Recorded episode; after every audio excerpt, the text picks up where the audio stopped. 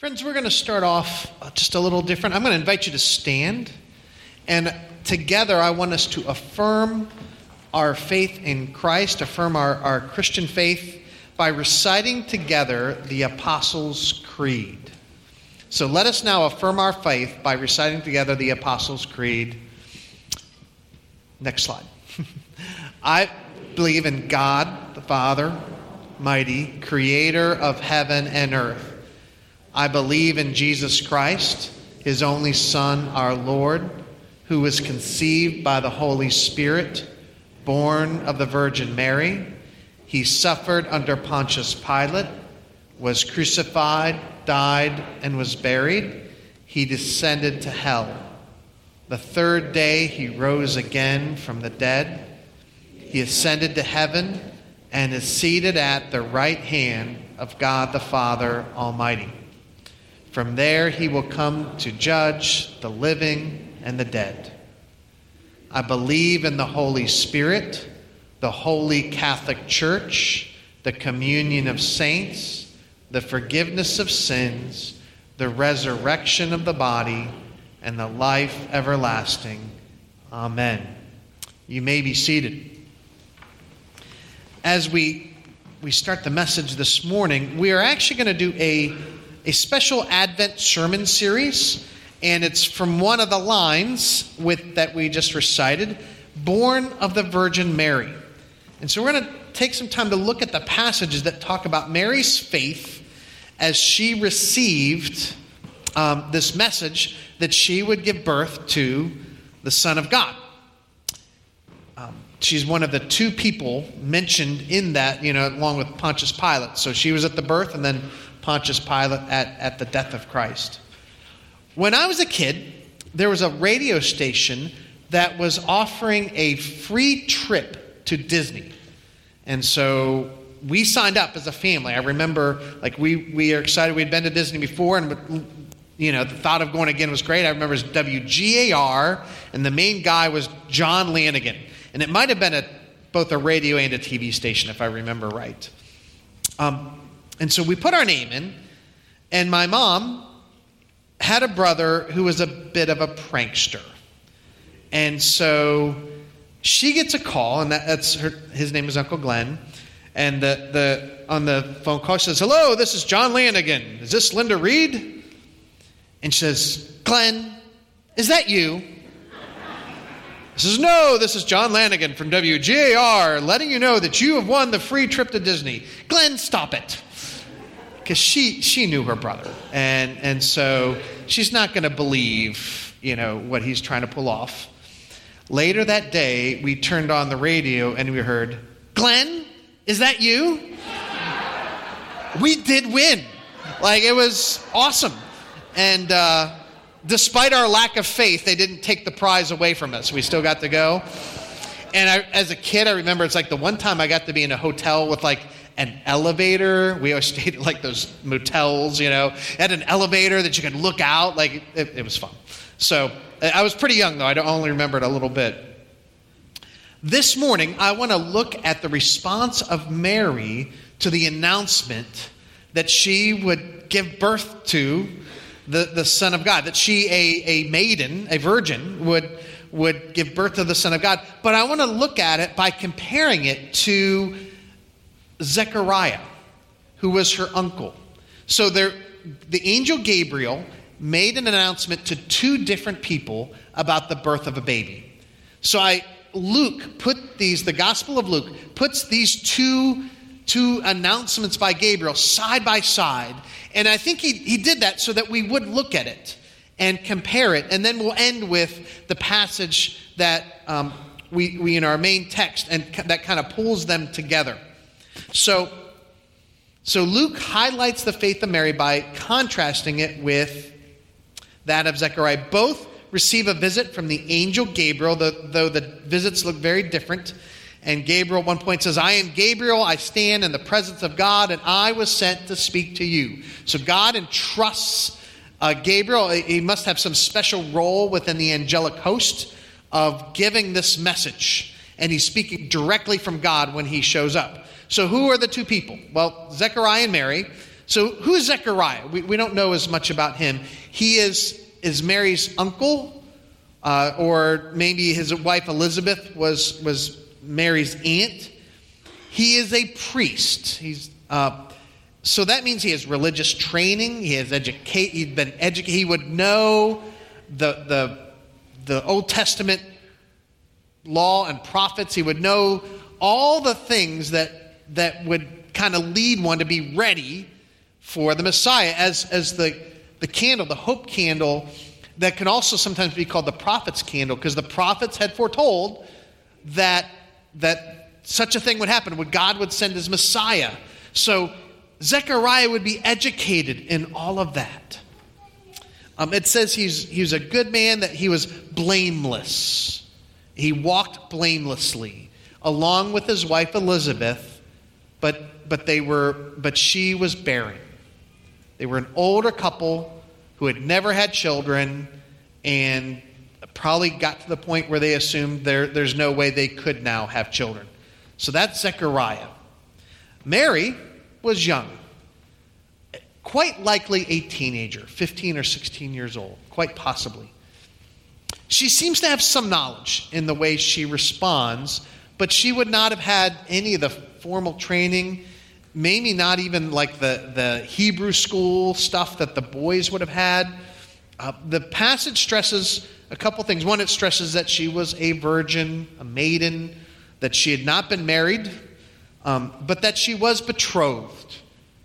Now, in Hebrew culture at the time, betrothal was a bit stronger than our engagement. It wasn't quite the same as, well, they're engaged or anything. It wasn't like it's not like her and Joseph had dated and decided. It's more likely that their parents had set this up. And so, but she was betrothed to be married, but had not yet happened, so that she's still a virgin. So that's the who. What's the where? Well, the location is different. For Zechariah, Gabriel appears to him in Jerusalem, and actually in the very temple in Jerusalem. So it says in Luke 1, and all the passages I'm going to share, I kind of have the green thing. It has the scriptures that kind of go all the way through it. I'm covering quite a bit of territory, but I'm going to briefly refer to quite a bit. But it says, now while he, Zechariah, was serving as priest before God, when his division was on duty, according to the custom of the priesthood, he was chosen by lot to enter the temple of the Lord and burn incense. So there would have been some full-time priests who lived in Jerusalem, and they would have always been, especially those of the high priest family. But then there were other priests who maybe would have like a season when their grouping would be in charge, and they would come and offer special things. That seems to be Zechariah. In other words, he probably had another job as well. Like, he didn't live off his work as a priest. This was an occasional thing, maybe a bit like being in the National Guard, kind of equivalent for us. So his time came up. He's chosen by lot to get to be the one that burns incense within the holy place of the temple. Not the Holy of Holies, but the holy place where priests would go.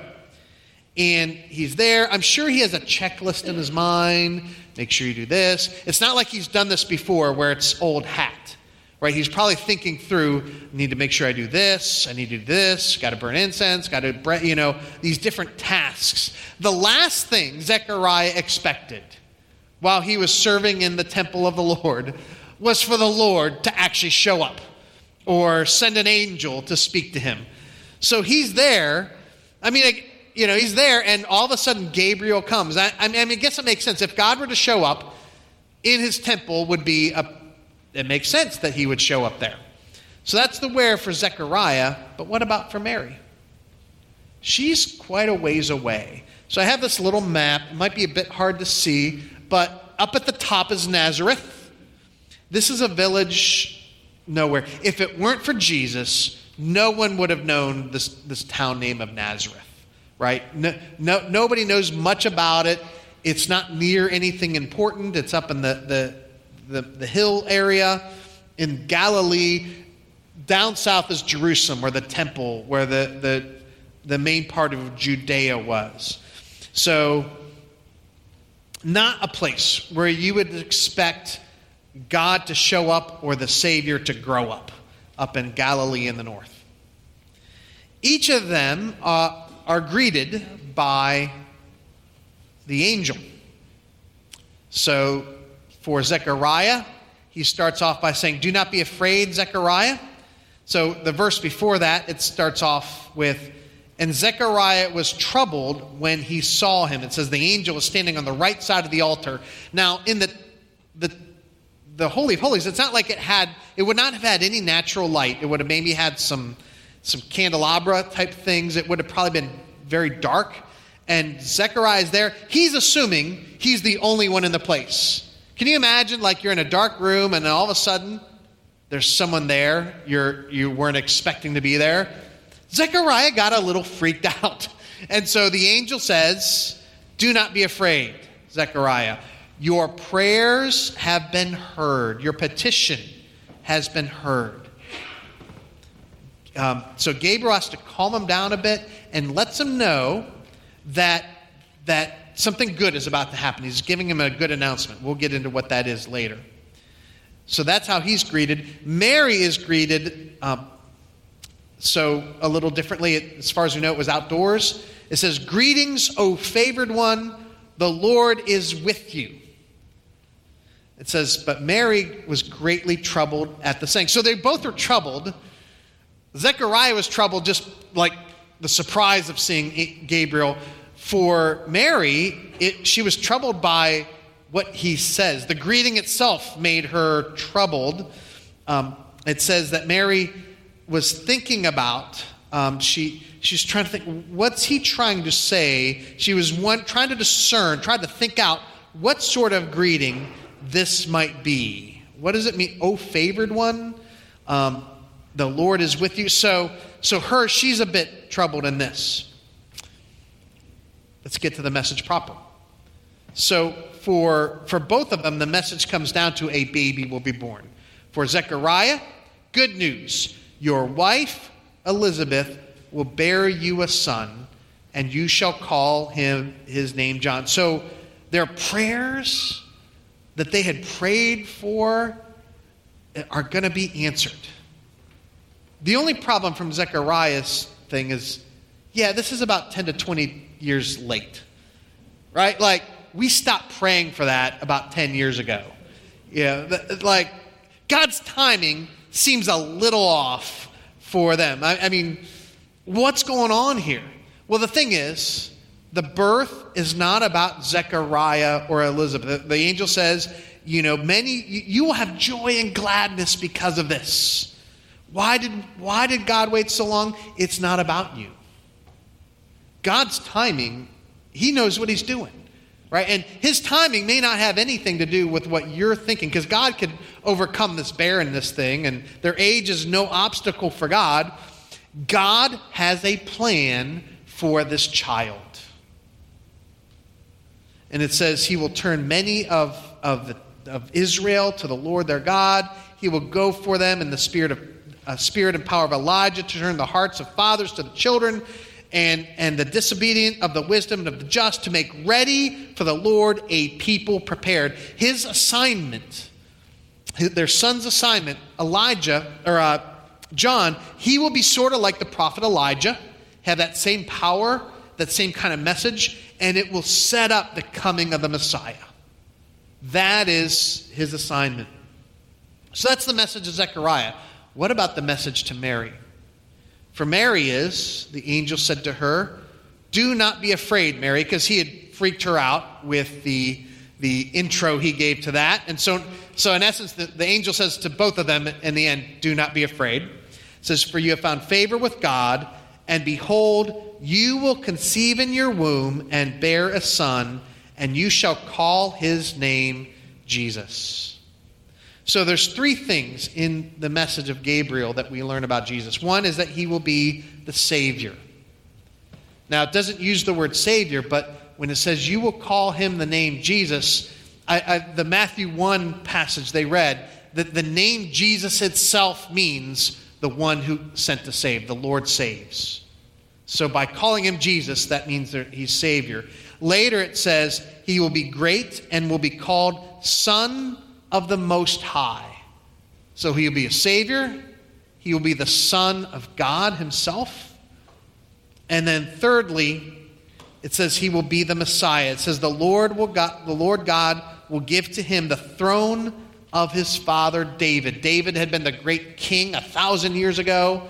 And so the Messiah would be a son of David, would be a king like David. So Savior, Son of God, and Messiah. And all of that is a fulfillment of prophecy. So for Zechariah, their son would be known as John the Baptist. This is a fulfillment of Malachi 4:5, almost the last verse of the Old Testament.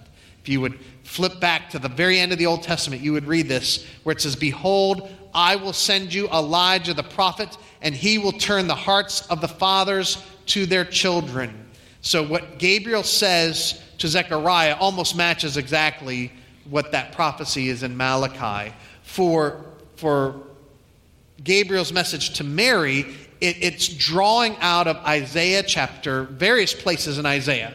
Isaiah 7, where it talks about the virgin shall conceive and will bear a son, and you shall call his name Emmanuel. Emmanuel means God with us. So that's a way of saying he will be God in our midst, or the Son of God. And then Isaiah 9, it talks about how the child to be born, it says the government will be on his shoulders, and he will receive the throne of David. So it's the same aspects. Both of these things, Gabriel is pointing ahead that this is a fulfillment of the scriptures. So here's the thing I was thinking about. Here's where I think the comparison gets interesting. Which of the two would be harder to believe? Which, between Mary and Zechariah, which is more unprecedented? Right? It would be more like, no, how do you believe this? I mean, for Zechariah, his son will be a forerunner to the Messiah, and he will be like a new Elijah. You know, and they would have known about Elijah the prophet from the past. So his son would fit within the prophetic mold. But for Mary, her son will not only be the Messiah, her son will be the Son of God. There's no precedent for that. There's nothing within Israel, at least. Now, if it was amongst the Greeks and Romans, you know, they worship these pagan gods who would have sons and daughters. In, you know, Zeus especially was known for cavorting with women. Sometimes they weren't even consensual, and bearing sons. And so, if it was among the pagan Greeks, you know, God to have a son would be no big deal. But this is amongst the Jewish people who knew if one thing, that there was only one high, most God, transcendent above the universe. This God is not like Zeus, who would come and cavort with women and have children like that. And yet, that very same God was now announcing to her she would bear forth one who would be Son of the Most High. God was doing something unprecedented through her. Moreover, it was not unprecedented for like Zechariah and Elizabeth, even though they were old and barren, to have children. God had done that in the past. Abraham and Sarah, same deal, right? So it was not unprecedented for that to happen. It had never happened before, that one who is a virgin, who had been with no man, would bear forth a child. This would be a one-time thing in all of human history. It's not like they were naive back then, and they thought that this kind of thing could happen. You know, Mary's like, how could this be? How will this happen? She knew that this would be unprecedented, and that only God could do it. And that's why they could say it was Emmanuel, God in our midst. So my argument is Mary's got a harder one to believe. They both get to ask one question. I guess maybe it's a rule. If an angel speaks to you, you get one question, right? Don't Don't ask for something stupid, right? You know, what's for dinner? Make it count. And so Zechariah, his question is, how shall I know this? For I am an old man, and my wife is advanced in years. Do you hear the skepticism in that question? How shall I know this? How shall I know that this is going to happen? Right? He's asking for proof. Maybe he's even assuming, kind of, this can't happen. Have you looked at my wife? You know, this is not... And Gabriel takes it that way. Gabriel rebukes Zechariah for his lack. That's where Gabriel says, I am Gabriel. I stand in the very presence of God, and he sent me to speak to you. Why should you believe it? Because I'm an angel, right? Like, I'm telling you, that's enough reason. I'm from God. So, yeah. But Mary, her question is a little different, I think. It might sound the same, but it's not. It says, how will this be since I am a virgin? So Mary is not asking about whether this can happen. She's like saying, how will you bring this about? She's assuming if God says it, it's going to be. But how will it be, given the simple fact that this doesn't happen? I'm a virgin. Maybe she's wondering, am I expected to do something here? Maybe hasten this engagement with Joseph? And she gets a clear answer for her question. It's, no, the Holy Spirit will come upon you, and you will give birth. In other words, you are to remain a virgin. God's going to do this by his own power. They both get a sign, a way to kind of help know that it's true, help affirm that it's true. Just like when God spoke to Moses, and Moses said, how can I know this? Do you remember the sign God gave to Moses? What does a staff turn into? A snake. Pretty good sign. I wouldn't mind to see that one myself. Like, that would help me believe. Their sign is still pretty good. Zechariah's is not so good. Zechariah's sign is part of the rebuke. And Gabriel says, okay, you don't believe this can happen? For the next 9 months, you are not going to be able to speak. You will be mute as you watch your wife get more and more pregnant, right? So that's how you're going to know. You're not even going to be able to speak until it happens. So they both... and behold, your relative Elizabeth. Okay, so no, sorry. So that's Zechariah's sign. Mary's sign is related to that. In fact, it's almost, you could almost say it's the same thing. So what does Gabriel say to Mary to help her know that God could do this? This is verse 36. And it says, behold, your relative, your aunt Elizabeth, in her old age, has also conceived a son, and this is the 6th month with her who was called barren, for nothing will be impossible with God. You want to know it's true? I've already given one woman who never thought she'd ever bear children is now pregnant, and so that's Mary's sign. So what is Mary going to do as soon as she gets done with this? She's going to make haste and go see Elizabeth, go see this for herself, and go interact with her aunt. So they each get a sign. They each show some signs of initial faith. So here's what happens when Zechariah comes out of the temple. And he comes out and says, and when he came out, after Gabriel said, you're not going to be able to speak, he was unable to speak to them. And they realized that he had seen a vision in the temple. And he kept making signs to them and remained mute. Like, he's got to figure out, how do I convey what happened? And he really can't. That they know he saw something, but they don't even know what it is. And then when his time of service was ended, he went to his home. So he must have been staying near the temple and not going back to his house. And then, so the next verse says, and he went to his home, and after these days, his wife Elizabeth conceived. So do you see where Zechariah had a sign of faith? I think it's in between verse 23 and verse 24. He went home, and his wife Elizabeth conceived.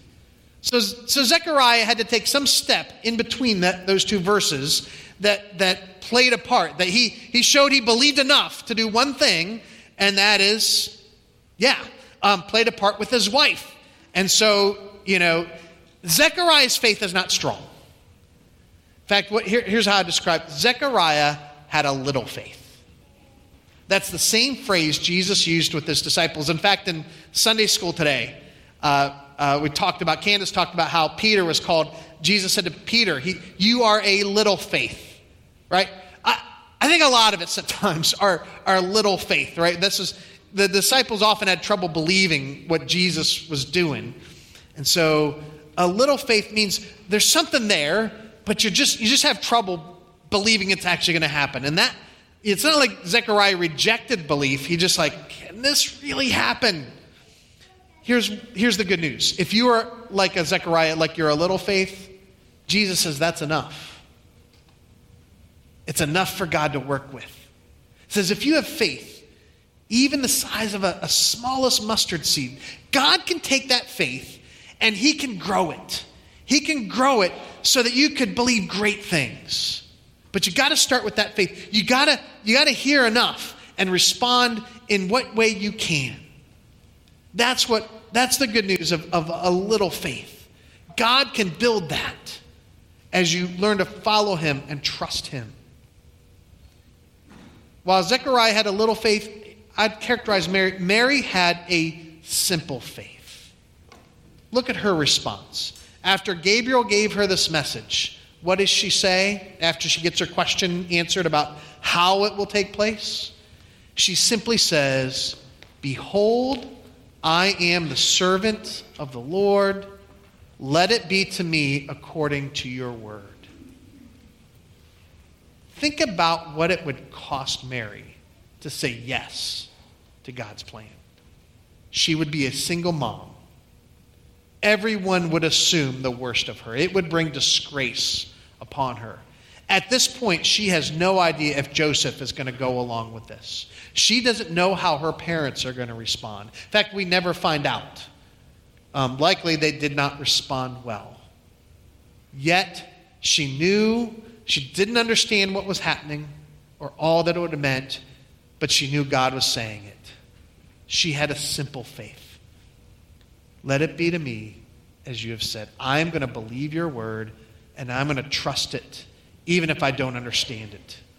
So oftentimes, I don't understand what God is doing or why God is waiting so long or why things are happening the way they are. Maybe all of us, maybe you as well, there are times, Lord, I don't understand what you're doing, but I'm going to trust you anyways. I'm going to resolve one thing in my life. I am your servant. Jesus is my Lord, and I'm going to trust in him. We set our allegiance on Christ our Savior. Even if we don't have great faith, we have simple faith. That's enough. What I want to point out today is for both Mary and Zechariah, we see their faith come alive. That's what I love about this story. When does it happen for Zechariah? It happens when John is born. Remember, he can't speak even what name the child should be. And so when the people around say, oh, maybe we should name him after you, Zechariah Jr.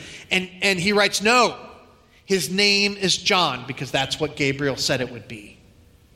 And as soon as he writes that, it says, and he asked for a writing tablet and wrote, his name is John. And they all wondered, and immediately his mouth was open and his tongue loosed, and he spoke, blessing God.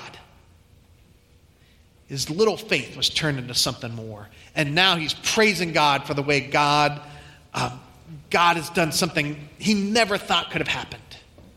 His faith came alive. What about for Mary? How did her faith came alive? We saw in her initial response, right? Let it be to me as you've said, I am the Lord's servant. She was determined, but she wasn't joyful, was she? It's like, okay, if this is what it means, I'll follow. right? It was a determination. But what we see, what does she do? As soon, and this is where our text actually starts that we read. As soon as she gets this message, she goes right away, and it says she went into the hill country to a town in Judah where there is Zechariah and greeted Elizabeth.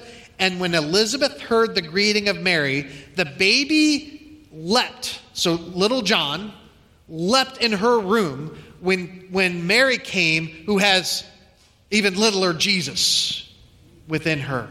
So these two babies in the womb who somehow recognize each other. And it says Elizabeth was filled with the Holy Spirit. So Elizabeth is able by God's Spirit to realize the whole truth of what's going on.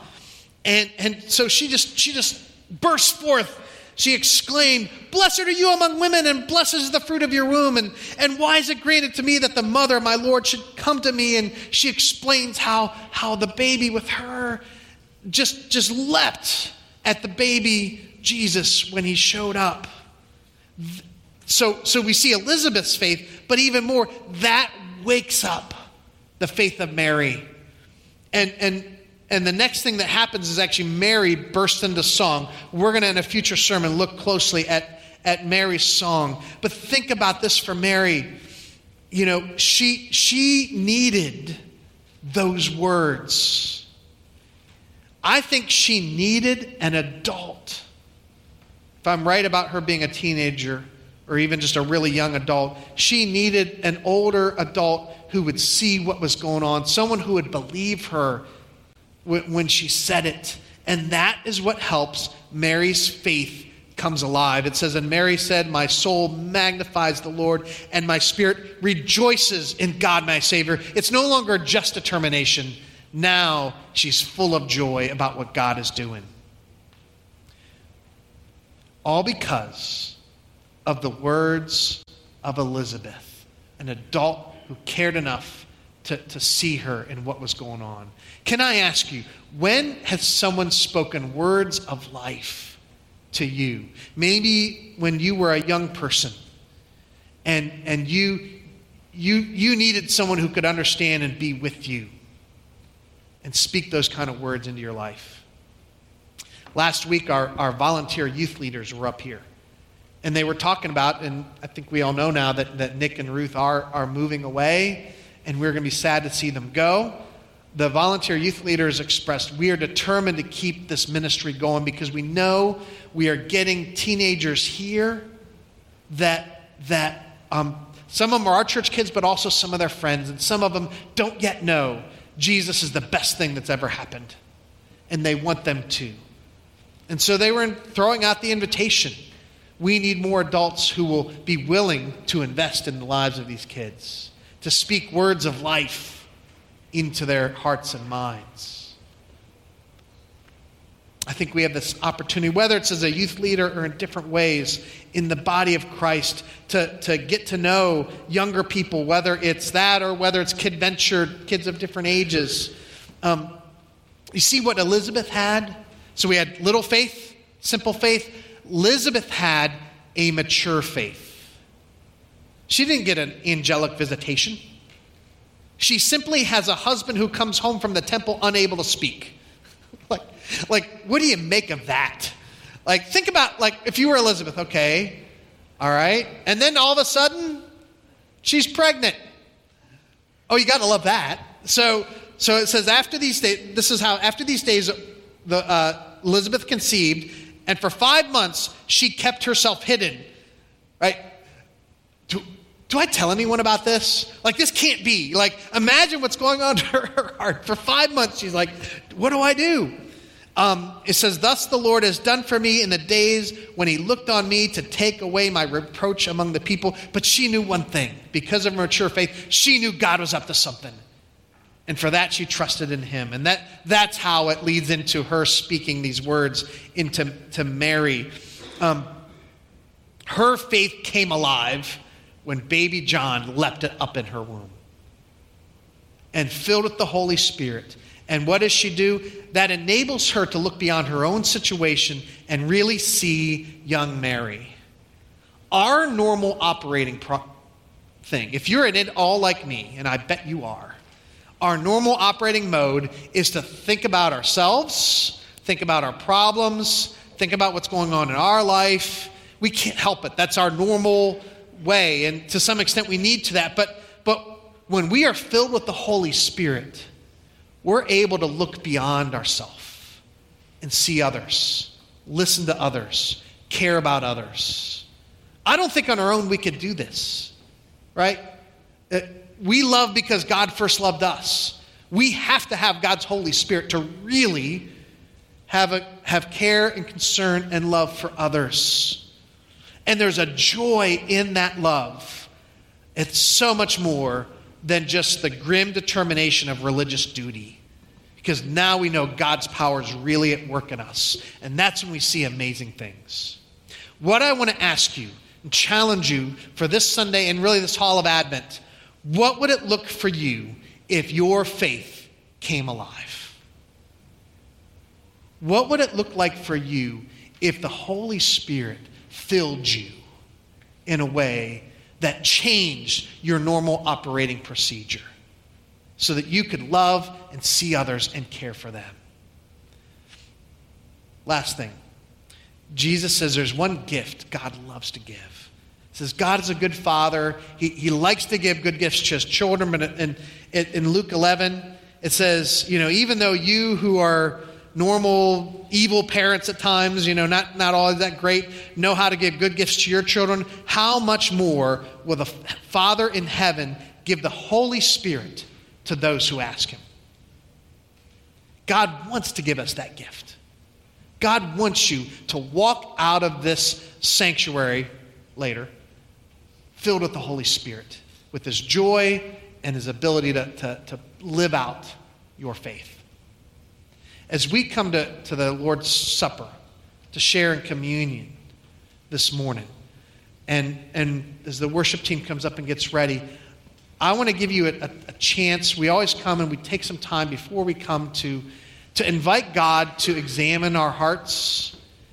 I want you to specifically talk to God about, would you want to ask God to fill you with that Holy Spirit? We all come needing more of God in our life, needing more of faith that is built up.